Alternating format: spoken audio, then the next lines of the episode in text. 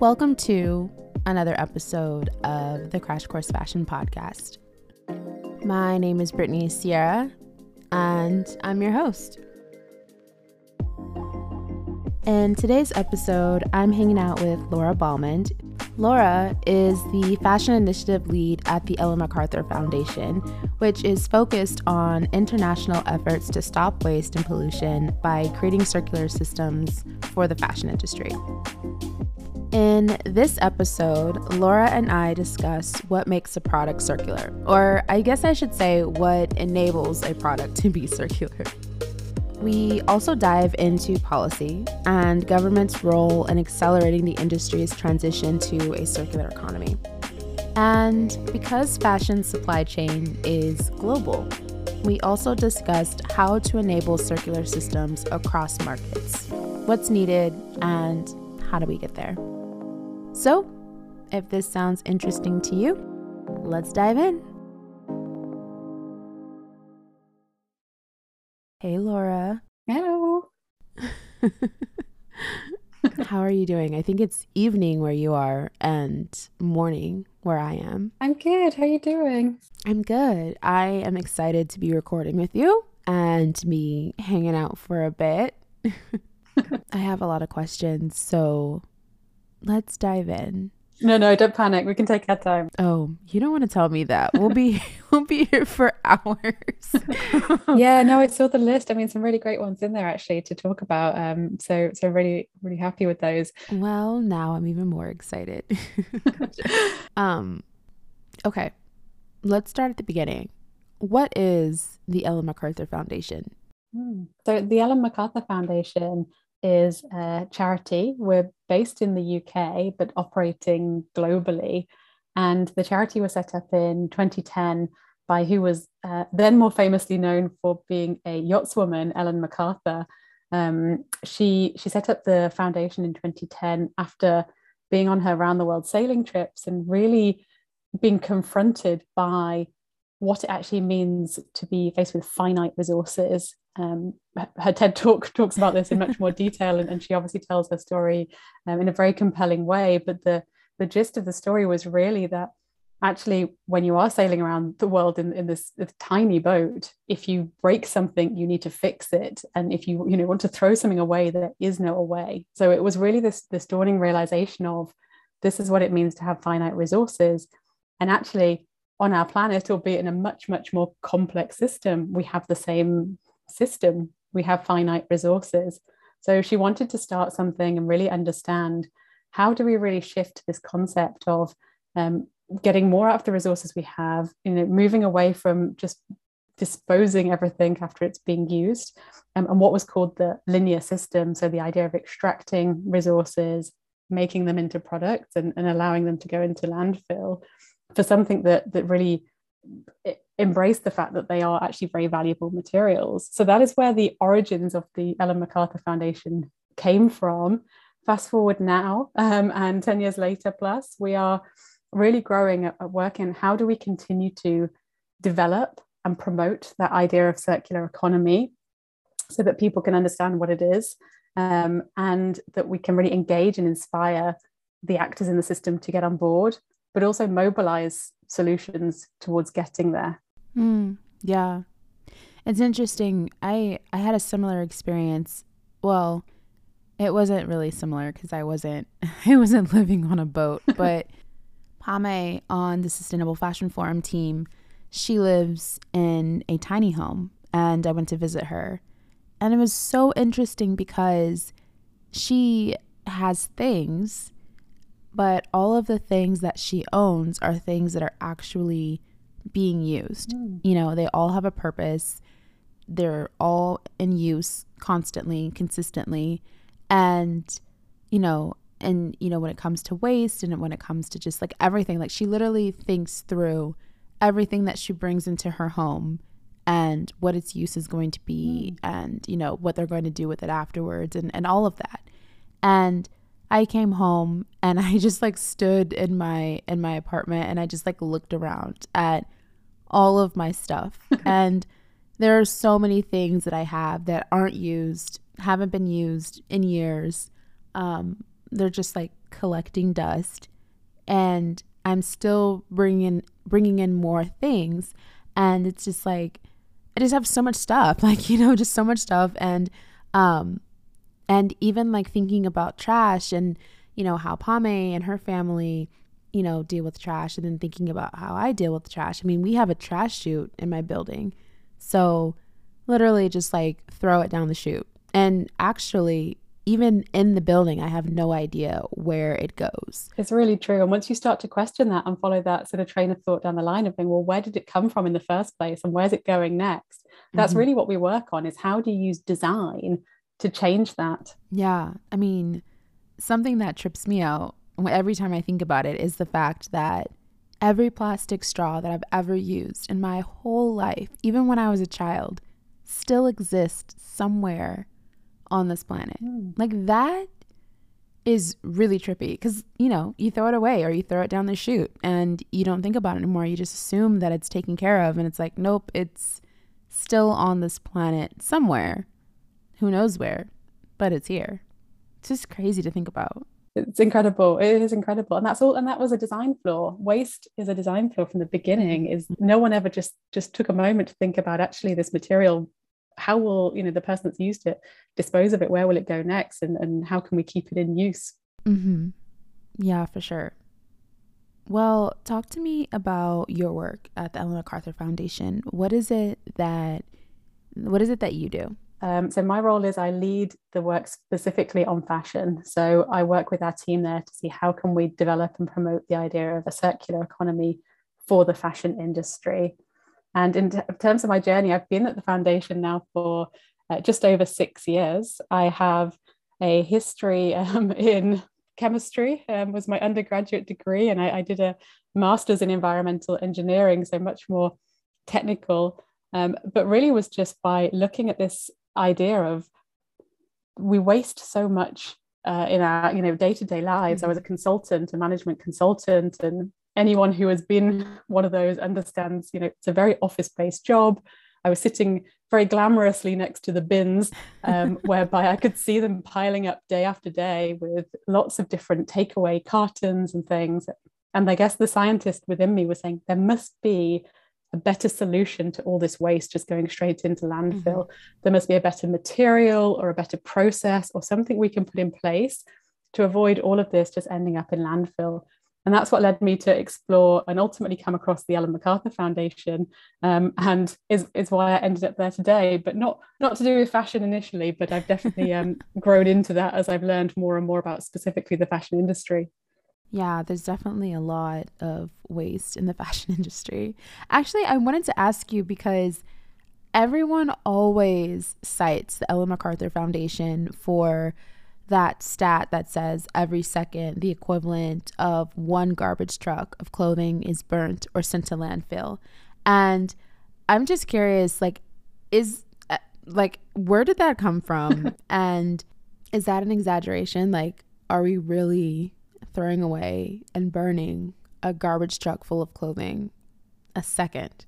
That's a great question. It follows on, doesn't it, from what we were talking about? Is that curiosity about where does all of this stuff go mm-hmm. next? Mm-hmm. Um, I mean, the fashion industry, and it's not alone, but the fashion industry is a near perfect example of this linear system that I, that I mentioned, whereby we're, we're taking resources, whether that's um, you know oil to turn into polyester or cotton to turn into t-shirts, and then making it into the products and allowing it to end up in landfill very very quickly. And in fashion specifically, the amount of waste that is, is, is created, almost everything ends up in landfill or incineration. So that statistic, it is very, very hard to get hold of really precise data of how much is being produced and where is it really ending up. We worked with McKinsey in 2016, 2017 to do a deep dive into that and to model those numbers. So it is based on um, modeling, you know, clothing sales, looking at end of use pathways. Um, and in terms of is it still you know accurate are we still there so those numbers we had to use 2015 data because that was that was the best data that we had um, it takes quite a while for these things to come through at the time actually uh, textile exchange an organization an ngo that works a lot in the material space and has quite a big membership base they did their own survey of their members and found that a few things have changed since we did that that report. What happened was um, one thing was actually the the amount of recycled input being going into our clothes has slightly increased, but it's coming from other industries. So that means things like plastic bottles are being turned into our clothing. The um, mix of what they call their preferred fibers, so things that have had an improvement on the way they are produced, for example, if it's cotton, maybe using less pesticides, has also increased. But overall, when you look at textile to textile recycling, that number is now at 0.07%. So we said less than 1% in our report, a new textiles economy. Um, Textile Exchange has refined that to be that the 2019 number is 0.07% of materials um, being recycled back into uh, textiles again. Some of it will get put into other products. So there is a percentage that ends up in things like insulation or mattresses. But the challenge is quite often those things have also not been designed to be taken apart and their materials put back into something else. So ultimately, even though those materials are used for longer, they do still probably end up in landfill or incineration. So it's it, it's a difficult picture really because fashion has continued to grow significantly so even where we've seen things being you know gains being made um, with progress it's quite often wiped out by just the, the increasing sales and the size of the market yeah i mean this could be a stretch but i feel like that is kind of similar to the sustainability movement mm. where there are more and more voices that are that are um, that are popping up and, and adding to the sustainability conversation and more brands and more organizations and more people that are contributing to this space and to this idea and to this movement. But it almost kind of feels like as the sustainability movement grows, it's becoming like the waters are becoming muddier and muddier. Mm. And especially because there is no industry wide set definition for sustainability or circularity or circular products or you know like really anything it seems like. Um you know people and, and organizations and companies are able to define it for themselves. And it seems that seems really problematic to me especially when we're thinking about greenwashing and how easy it is especially you know thinking about fast fashion companies and ultra fast fashion companies that come up with quote unquote circular collections or products, but they're not actually circular. Mm. Um, it seems like so much of that could be mitigated if we were to have set definitions or just a common industry wide understanding of what certain things are, what the requirements are, etc. So, I mean, why do you think that we don't have these definitions, especially if they could help alleviate some of these problems? And also get everyone moving toward in the right like in the same direction it, it's a really good it's a really good question it's a good question and i guess i'm the right person to answer it mm-hmm. um, the, i mean i think one of the things is actually circular economy is a fairly new concept for a number of these organizations to to get their hands mm-hmm. on sustainability has obviously been um, sort of the movement has been going for a while now mm-hmm. but actually there's a slight difference between the two in that sustainability efforts have traditionally looked at how do you sustain the current system. So with circular economy, we're really looking at how do we completely change the, the system that we're operating with. Um, sustainability often looks at how do you just make our current system less bad and how do you make changes to that. So circular economy is very disruptive and you need to come in and, and, and think about how do you actually completely redesign the whole way that everything is operating and because of that, it makes it very difficult actually to have a one size fits all approach because depending on you know who you are, what your business is, it's going to need to have different considerations. So the the one thing that we look at is really is we look at principles. So we talk about the circular economy having three principles mm-hmm. being eliminating waste and pollution, circulating products and materials, and regenerating nature. And if you're hitting all three of those things, then you're you're heading in the trajectory of the circular economy. We took that down to the next level for fashion to make it more specific because we also appreciate that that's quite difficult as a starting point um, with those principles. And we set a common vision. We worked with about 100 different organizations to get their input from all the different uh, parts of the value chain in fashion and said, actually, if we were painting a future fashion system, what would it look like? And we talked about clothes being used more, made to be made again from safe, recycled, and renewable inputs. And again, it's obviously still quite high level. It's not a you know a really specific list of things, but that is needed to be able to build in the flexibility of what people will do. The current system relies on huge mass industrialization. And the challenge is if you get too specific on a definition or criteria, you might risk going back down the route of industrializing, you know, to the scale a different system. Whereas a circular economy thrives from being diverse and being distributed.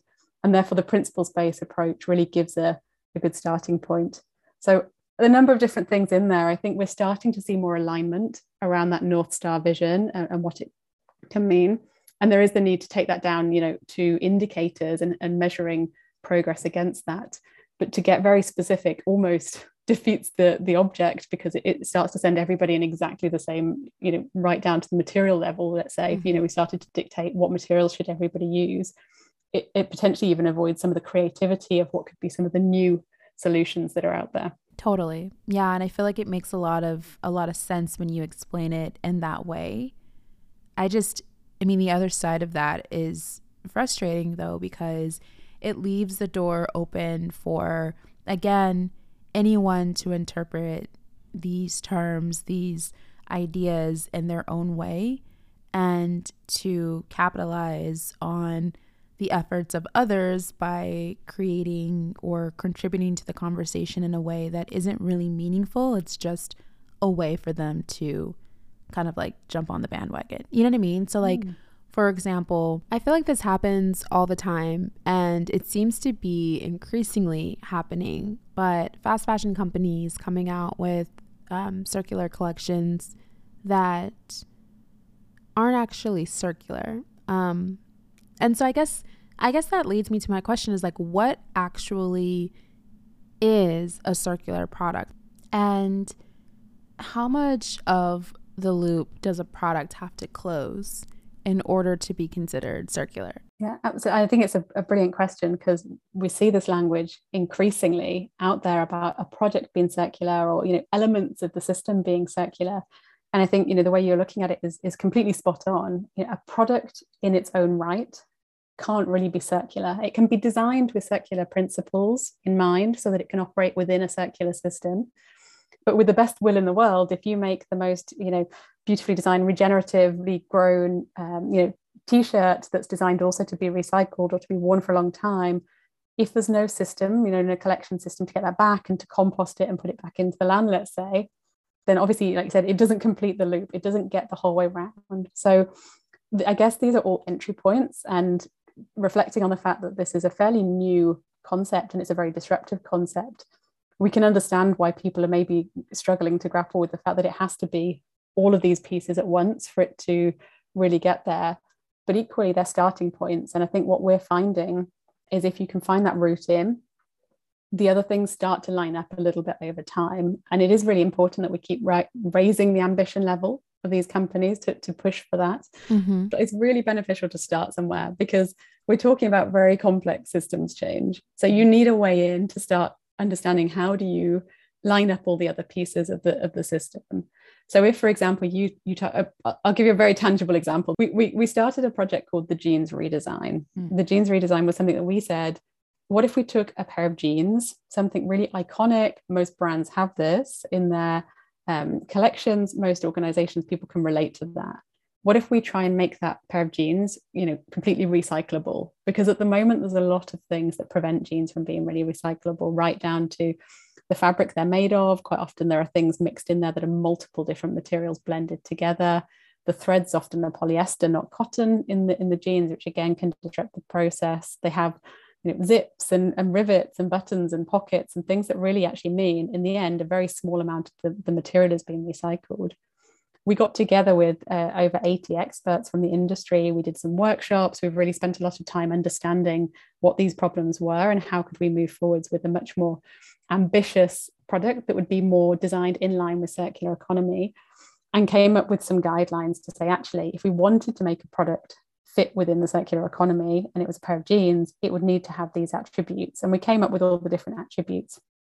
Now that pair of jeans at the end is isn't circular because until it's collected back and put back into the recycling systems and the materials are put back, it hasn't completed its journey, as you say. But what is really important is that all of the organizations that have been involved in that project so far is they've had to have conversations they have never had before. So they have had to pick up the phone to their suppliers and say, look, we can't use these threads anymore that we've used for years because they're polyester. What, what do you have that's an alternative? The suppliers have gone, we don't have an alternative. They've had to phone their thread manufacturers and go, what do you have as an alternative? They said, we need to innovate because we don't have that. So it sort of starts a chain of events by picking something and just finding the entry point. It starts to, you know, unravel all the other pieces. So it's absolutely beneficial to get started. And I think this is where it can be quite tricky to understand that, yes, maybe the product might not be 100% circular that has been designed and is there, but it is the beginning of that journey. And actually, then it opens up a whole load more questions. Great. Well, now we've designed the, the product, but who's going to take it back? How are we going to get that back to us? Do we get it back to us? Or do we get it back to a third party that's going to help us get those materials back into the system? Do we mind if we get our materials back? or can we put them back into a general sort of feedstock pile so that's that's why finding the entry point is actually really really important yeah like it creates space for um like a snowball effect of potential systems change yeah yeah so so just to reiterate a product alone isn't circular it's the system and the infrastructure behind that product that allows it to be circular. So it can be designed with circular principles, um, such as like materials and durability and whatnot. But if the infrastructure is not included in the equation, then that product cannot be circular without that system. Is is that correct? Exactly. Exactly. And you could design a product, you know, with principles of that system, you know, in, in mind so that it could fit within that system. Do you think that as an industry, we are truly aligned on what a circular economy should look like and what circular products should look like and and the vision and I guess like that north star. Like do you think that we truly are aligned? It just it just seems like um it just seems like there's constantly organizations companies brands everybody coming out with you know, certifications and definitions and it's all slightly different. And sometimes it seems like it's it's people just take what they want and sort of like make it fit the narrative that they want to share. Mm. Um so yeah, I mean, are we really truly aligned so that we can create true systems change? Uh, yeah I, I don't think yet to be honest i think it's uh, it's uh, it feels like it's coming there's momentum towards you know and, and there's a general sense of alignment but absolutely there is a huge number of different standards and certifications in the sustainability p- uh, place you know there's lots of different definitions that organizations are looking at what does circular mean to them mm-hmm. um, rather than as, as a whole so I'd say we're not there yet. There's definitely a, a mismatch of you know all the different pieces. Mm-hmm. But there does need to be a harmonization of that understanding across the board to keep moving forwards and making sure that things are you know heading where we want as quickly as possible to really get systems transformation. Mm-hmm. We still need that vision. We need more you know more understanding of the vision. You know, we've created the vision and we want want people to get behind it. Um, but it will take time to to get that understanding out there of what that means.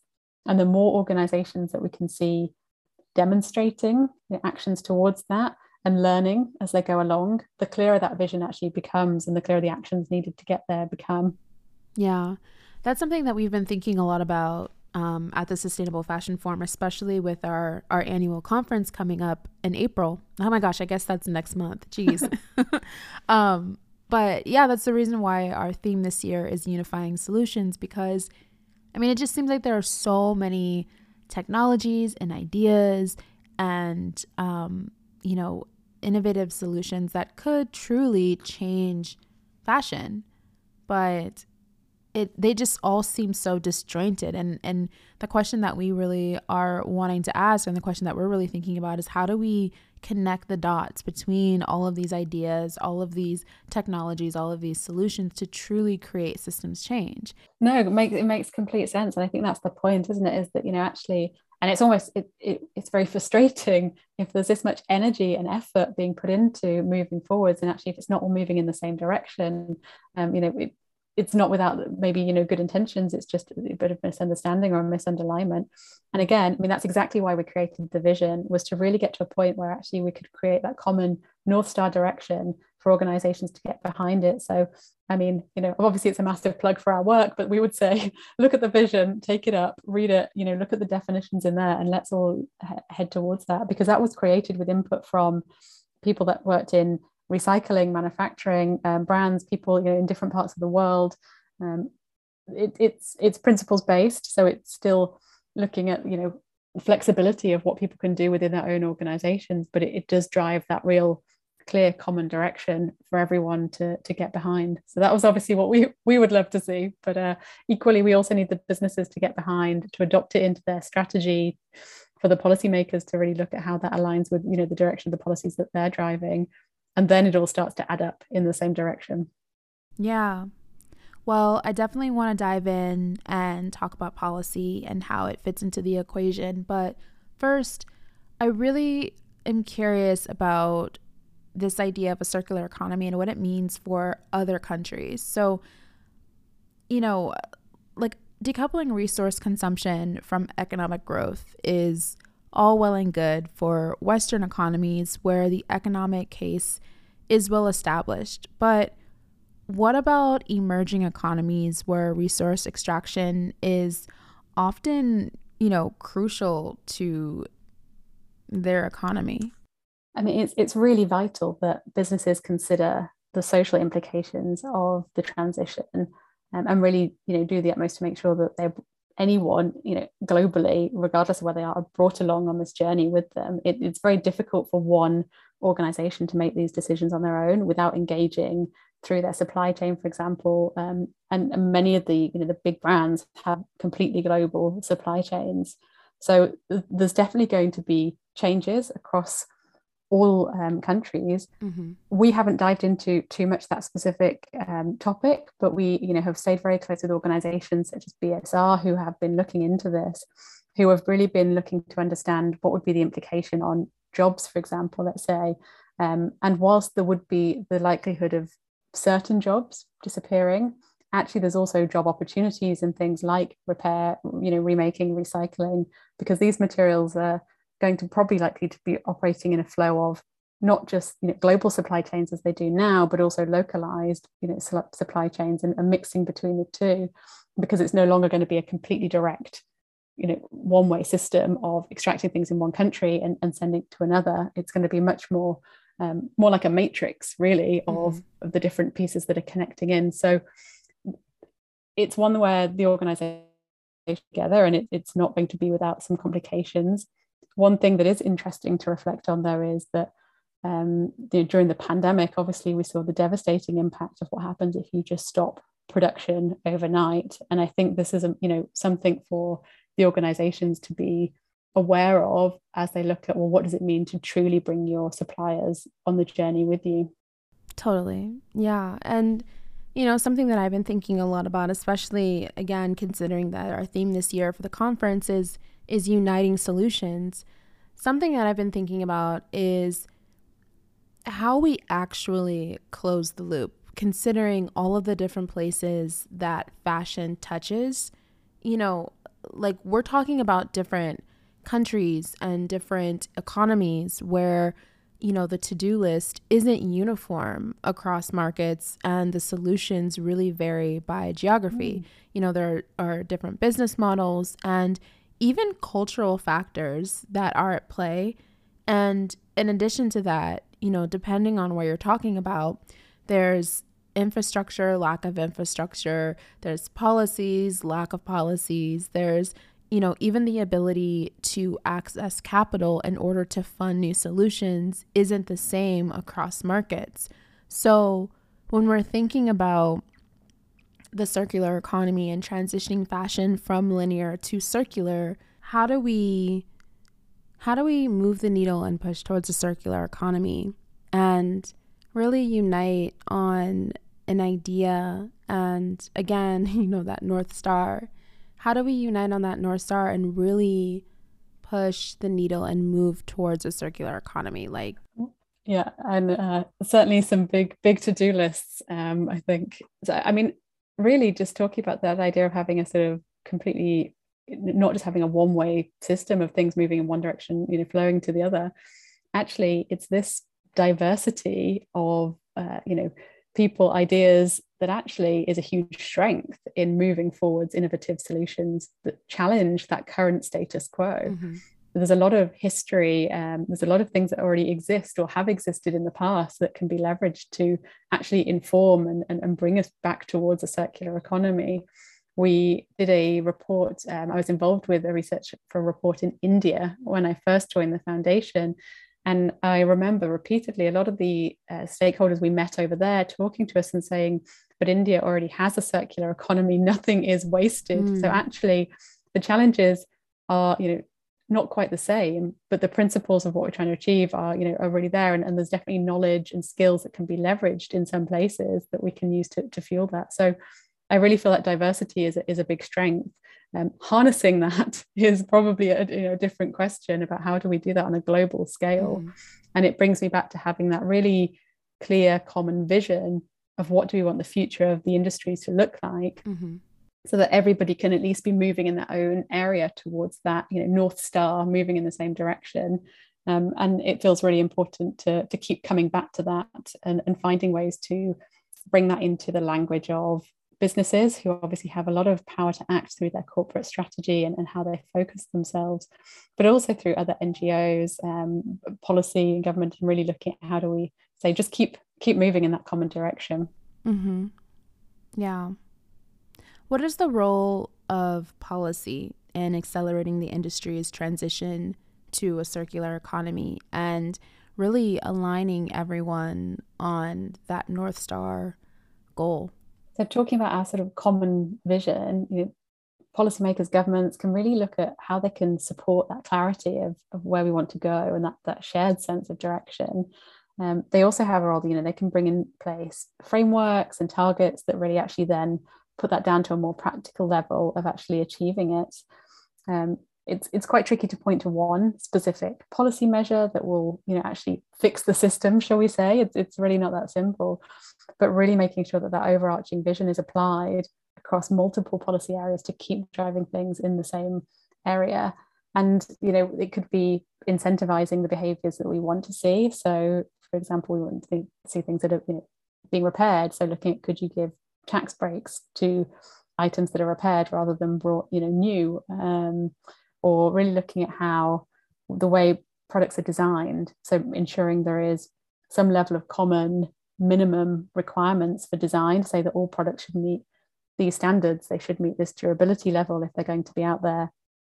We've talked about this as well, and it, you know this is a role that policymakers can can play is to really help make the economics work.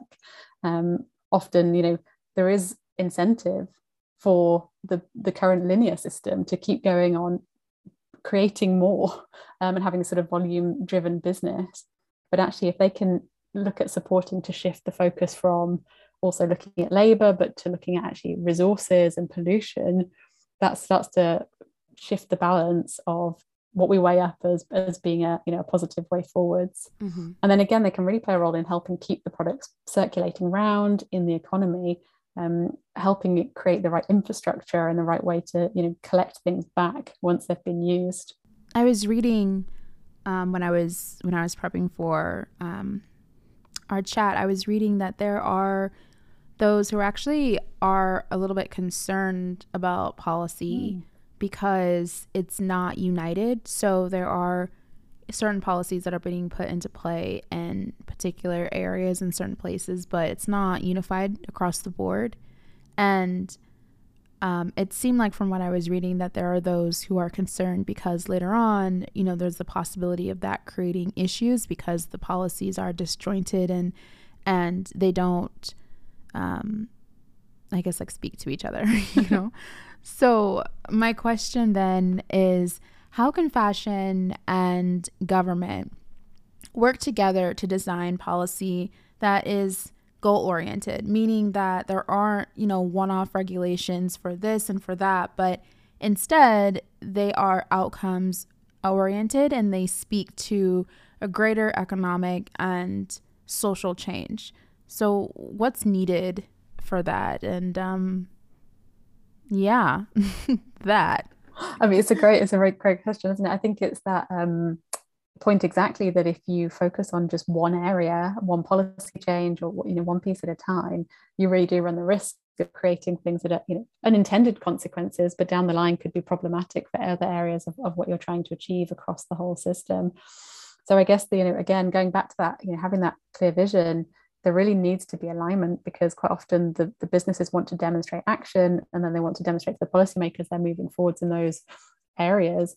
If we can keep setting that alignment through the vision, it's going to create more clarity to avoid the down the line risks and also having that dialogue as well to make sure that you know as these things are discussed that there is a you know a channel for them to to talk about this and, and share the concerns you know and, and look forwards to see what the potential risks could actually be so they can be addressed before before we get down that for sure. I'm like a thousand percent here for that dialogue. I i definitely don't think that there is enough dialogue that's happening within the industry and between organizations. And um, yeah i think we would really benefit from it. It, it just kind of seems like everyone wants to be the solution have the solution find the solution. Um, but i think we would benefit from from you know working together and connecting those dots and unifying those systems and all of the things, but I won't go into that tangent right now. um, I do I do want to transition though to talk about um, what can be done now, action, what brands can take, the action brands can take now to create change um, because obviously they can't just overnight become circular and they can't overnight just completely change their supply chain and their business model and all of that. So, what steps should brands take in order to start to transition into this different system? I mean, absolutely. We understand that there needs to be a sort of period of, of transition, especially given some of the systems in place have, have been there for a long time. We talked about finding an entry point, and I think that's you know that really is key for any organization. You know, whether it's a brand or manufacturer, is really finding you know the piece that resonates. And some people have started with looking at how to make a product recyclable. Some people have started with the recycling technology, um, but actually really finding that that way in to have that conversation and better understand what the circular economy means for your organization is is really really key. Um, there's also the piece that actually there are organizations coming along. You've got the, the organizations that have been there for a, a long time doing it in the traditional way, but you've also got the disruptors and the new innovators that are coming along and doing it in a circular way from the beginning. And actually, it gets to a point whereby there's a real risk in not taking any action. So at some point, taking action is, has got to beat um, sitting there and waiting for for the competition to come along. Mm-hmm. Are there any qualitative commitments or goals that you think that brands should be setting in order to enable and transition fashion into a circular system? Yeah, it's interesting. We've seen quite a few different ones starting to emerge. Um, from you know looking at a broad thing of saying they're going to be 100% circular to um, looking at 100% regenerative something that's really you know, tangible technically meets all the principles of the, the circular economy is we're still working out on our side what we'd like to say in terms of the specifics of that and, and how do we really make that something that's practical? Um, but a really great opportunity to look at and assess is you know what we talked about earlier in the circular business models is how does your revenue compare to your um, resource use? And actually how can that potentially shift over time? Wait but if brands are saying that they're going to be circular by a certain date but we don't have the infrastructure to truly like to recycle textiles at, at scale and even like take them back or sort them are they saying that they are going to build that infrastructure for themselves like uh, I don't You're at a loss. You're at a loss.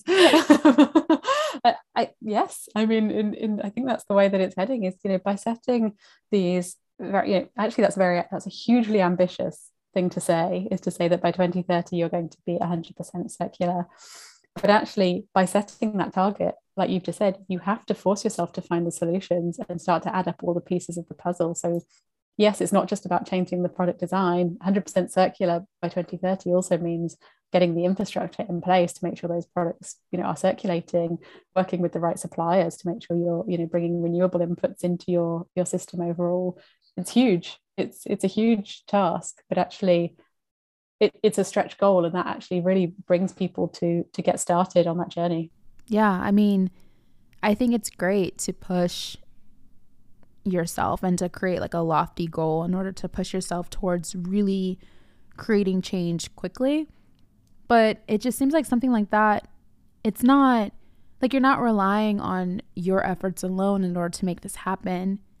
You know, like systems have to change and right? I mean, not not thinking about smaller brands because I know that there are smaller brands out there that um, are in control of their own supply chain and are actually, you know, taking product back and and reusing the materials and all of that. It's awesome, but more so for like the larger brands that say we're going to be sustainable or excuse me, circular by 2030.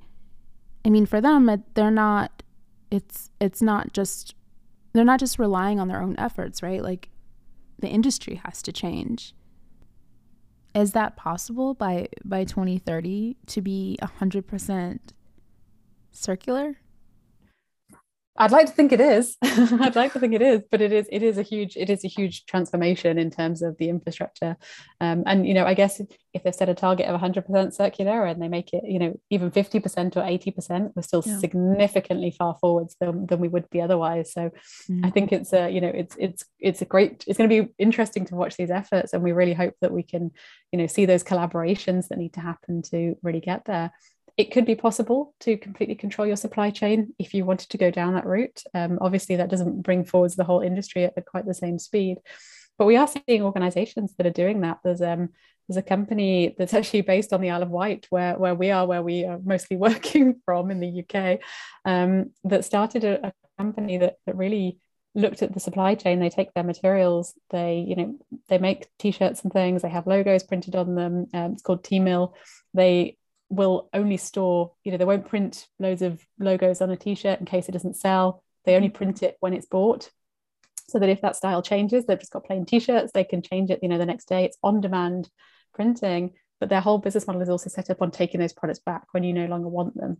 So they mm. know exactly what's in their own products. They know exactly what materials, what chemicals, and they send their own products back to be recycled and put them back into their products. So th- yeah. there is the op- there is the option today. We're already seeing great examples of people controlling their own part of the system, and then absolutely for the, for the ones where it goes much more, you know, well, I guess the bigger companies particularly will mm-hmm. have that challenge of you know can they actually control it, or or are there collaborations they really need to to move forwards with to make sure that can happen? Yeah, for sure.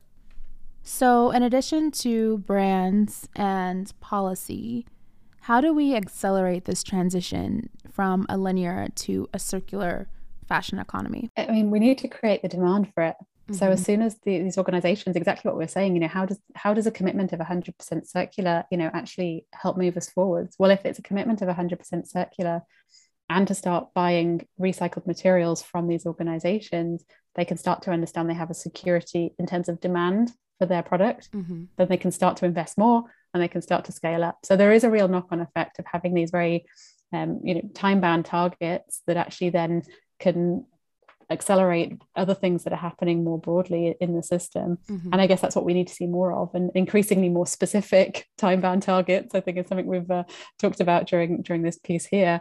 Um, that then can keep driving that that demand for the solutions, which will keep bringing the innovators to try harder and the investors to invest more, mm-hmm. um, and then we get there much quicker. Yeah, I suppose that's part of the conversation as well, right? Like the investors and the money and where is it going to come from? Because essentially, like transitioning a whole system, I mean, that sounds like dollar signs to me. Initially, you know, there will be costs associated with changing. You know, we've got the whole system that's set up to run this specific way. We now need to completely transform that. One of the biggest challenges that we have is in today's operating system, it's very polluting, it's very wasteful, but those costs are not factored in. You know, mm-hmm. the cost of the fact that the soil is being degraded or that we have air pollution, mm-hmm. the actual, you know, social and environmental costs are not being factored in in a monetary way if those were to start to be factored in and, and charged for you know the, the, fact that you have to clean up pollution and that you have to address you know water pollution and, and things like this if you move to a circular system actually it's much more economically favorable because it doesn't create those things in the first place mm-hmm. in the meantime there will be likely um, increased costs what we've been seeing is a mixture of things we've seen um, a lot of sort of startup accelerators getting involved in this so there's a lot of interest from investors as this idea takes off because it's becoming it's a viable business model. So people want to invest. Um, we're also seeing that the manufacturers themselves, a number of the ones in our network, actually talked about because this is such a competitive advantage for them. If they can offer these changes and, and, and work with their brands to do this, some of them actually just worked on creating efficiencies in their own supply chain to be able to keep the costs the same for their brands, but offer a completely unique product as a competitive advantage. Mm-hmm. And then we've also seen, as you said, the brands working with the manufacturers and, and accepting that perhaps in the short term there might be a cost increase, but with anticipation that over time, as the technology comes along, as things get more established and scaled, those return to, you know, perhaps um, lower prices overall. But I think it would be fair to say it's it's a bit of an unknown at this point as as people venture through this, and there's a bit of learning by doing. Man, there are so many additional questions that like popped up in my head as you were saying that. But we are getting close to time. so, speaking of learning by doing, um, you all just released a book. So, talk to me about the book. Tell me what's about. Who was it for? um and yeah how did it how did it come to be absolutely yeah so so the book our, our book circular design for fashion um, this came out of a, initial efforts when we um, had, had written our report, A New Textiles Economy. We'd been looking at the circular economy for fashion for a while. And actually, what we found quite often in the conversations that we were having is that the uh, circular economy conversation was often sitting with sustainability teams or maybe even business teams within organizations. But when it came down to the people that were involved in the making of the product and the creation of the product, there was a bit of a gap in terms of the knowledge that they had and the, the materials that they had to be inspiring and to engage with. And increasingly, you know, designers of clothing were starting to understand actually this, you know, environment they work in is wasteful and polluting and, and hearing more and more about this. And were increasingly frustrated because they were starting to understand, well, actually, that's part of my work. I'm part of the, the challenge. Um, so we wanted to create something that was for the creatives that brought a lot of the content that we've talked about in this podcast um, to the, to them, but in a really inspiring, visual, creative way. And we wanted to get people that were there, you know, peers or people they would look up to to be involved in telling that story. So we engaged um, a lot of designers. We included um, work from Stella McCartney, Marine Serre, Gabriela Hearst. We had um, contributors from um, all over the world, actually, and different parts of the supply chain to tell their stories about, as a designer, you know, what circular economy has has led them to do or inspired them to do. Um, so it's it's just been published. it was published in December. Um, the hope is that we can get that into the hands of you know as many creative people to inspire them to also question the design of an item that they're making where does it come from and, and, especially that question we've been talking about where does it go next once it's been used because often that isn't even a, a question that a designer might ask um, and how they can contribute to being part of the circular system amazing um, well for those of you that are listening i know that we are planning on doing a giveaway so watch this space follow us on instagram um, and yeah we'll share more about that but thank you so much, Laura, for joining me and hanging out with me and answering all of my million and one questions. I have like a million more, but I'll just I'll just keep those to myself for now. I won't well, keep I, you. I had my list of notes, but it's right. I think we, I think we hit most of the ones that you had on there. Yeah, so yeah, good. That yeah, was, that was yeah. good. Um, Yeah, no, it's just- really nice. Yeah, for sure. I think it's just like when I start thinking about all of the moving parts and like everything that's needed in order to make this happen, it just like first of all, it's overwhelming, but then it also just brings about out so many more questions and like so many more things that need to be figured out and solved and you know, all that. Yeah, you were sort of clarifying, you know, it's not just about one part, right? It's about the system is a bit mind blowing for people, really. But we, you know, that's why you need to find a way to find what is your inspiration and how do you get started and, and get involved in it because um, otherwise it could quite quickly become overwhelming. Yeah, for sure. Well, thank you again for hanging out with me. Oh, it's so nice to speak to you. Oh, thank you. All right, let me let you go before I ask you like 55,000 more questions. Have a good rest of your day. Bye. you.